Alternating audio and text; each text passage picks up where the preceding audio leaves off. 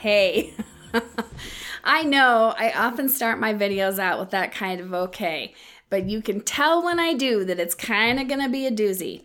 So, I first want to tell you a little bit of backstory about what, why I've been thinking this. Lately, I have heard a lot of people talking about the concept that everybody does the best they can. Okay? So I gotta I got to put my coffee down. Hold on, one more taste. I gotta I have to talk with my hands on this one for sure. All right. So there's a school of thought that says everybody is always doing the best they can with what they know.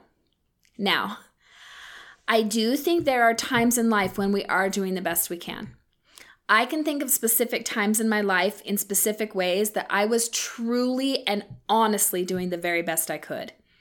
However, as a big, huge, sweeping statement, um, how could this possibly be true? I want you to think about just yesterday. Okay, let's make this really, really relevant. So, just yesterday, did you do in every single moment the very best you could? I actually had an amazing day yesterday and was very productive. Uh, did I do the best I could? Uh uh-uh. uh I can think of several things that I could have done better. And it's like, how many times do we choose to watch Netflix instead of playing with our kids or, you know, that type of thing? And I'm not shaming any of this. Uh, the, there's a reason that I'm bringing this up. So, okay. So, if we are not doing the best, the very best we can, but we feel like we are, right? Then what is the missing link? What is between that? Here is what I see.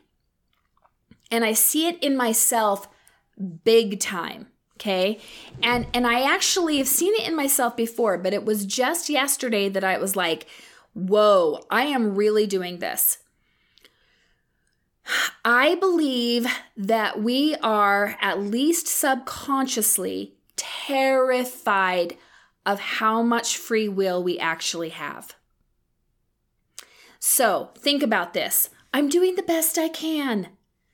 Mm, but when we are a little more in touch, when we're a little more honest with ourselves about what we could be doing, then it's a whole different conversation. Now, I get that there are real moments in life we're choosing between lesser of evils. I'm gonna eat a dozen chocolate chip cookies, or I'm gonna, you know, um, cut a bitch. Okay, that's a legitimate thing. Eat the cookies. If it's between that and cutting a bitch, eat the cookies. okay? Now, those are extreme circumstances. We're not usually in a place where we're only choosing between two lesser evils. Often, when we really take a second to think about it, we are choosing between infinite possibilities. Right this second on camera, there are so many different things I could do. There's the things I probably would do, like take a sip of my coffee, like say any combination of words. Like maybe I'll stand up and do a little shimmy. Shimmy, shimmy, shimmy, right? But I could, right? I could do infinite amount of things. I could sing, I could dance, I could uh, sneeze, I could do the splits, I could, I mean, it, it's ridiculous to even talk about because it goes on forever. So, I think that what overwhelms us is how much free will we actually have moment by moment.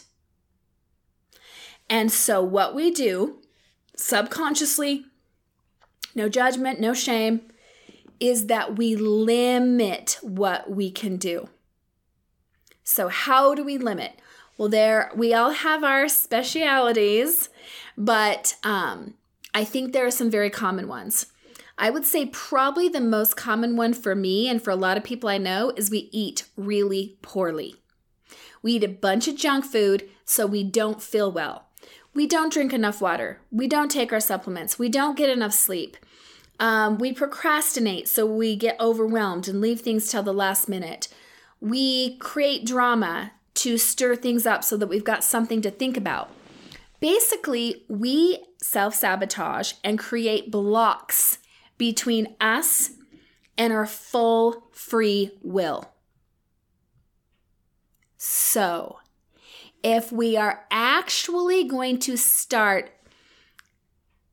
truly attempting to do the best we can, which I feel is quite important, not about perfection, absolutely not, but about making a concerted effort to heal, to grow, to be a better person, to be a better parent, right?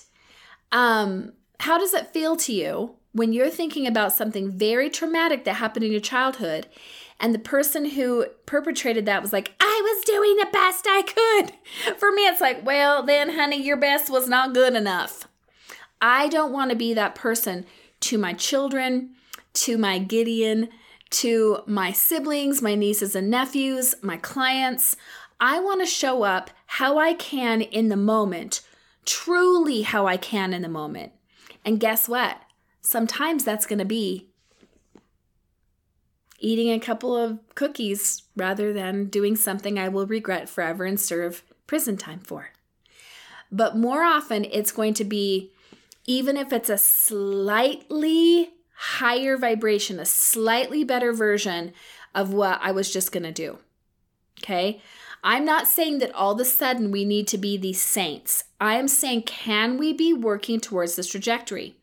So, what I feel what I've observed is a really powerful place to start is by seeing through and shifting the the obstacles the self-imposed obstacles we are putting in our own way.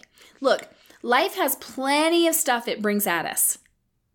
But what are we what are we putting in our own way on a foundational level? that's making it difficult for us to show up as a more empowered version of ourselves. So, going back to that original list, right? The way we're eating, sleeping, the water we're drinking, um, the procrastinating that we're doing, all of those really foundational things. What can we shift there so that we have more access to how powerful we truly are? I don't think any of you are going to argue that in this moment, there are so many different things I could do. Right? So many different things. But it, the more tired I am, the more um, foggy my brain is, um, the more drama I have going in my life on in my life, that all starts to close the gap, starts to limit what I have access to. I truly believe that we have a responsibility to free ourselves up, to free up our free will more and more and more. And this is why I talk about this concept quite a bit. Okay, maybe you've only got 10% of yourself available. First of all, use that 10%, but secondly, what how can you use that 10% to then free up more of yourself? Okay, well, I feel like crap today. I feel like I only have 10% of me on board. So, um, what I'm going to do with that 10% is I'm going to make my make myself a green smoothie. I'm going to take my vitamins and I'm going to call a friend and reach out for some support. Then that all of a sudden, a couple hours later, maybe you've got 20% of yourself available.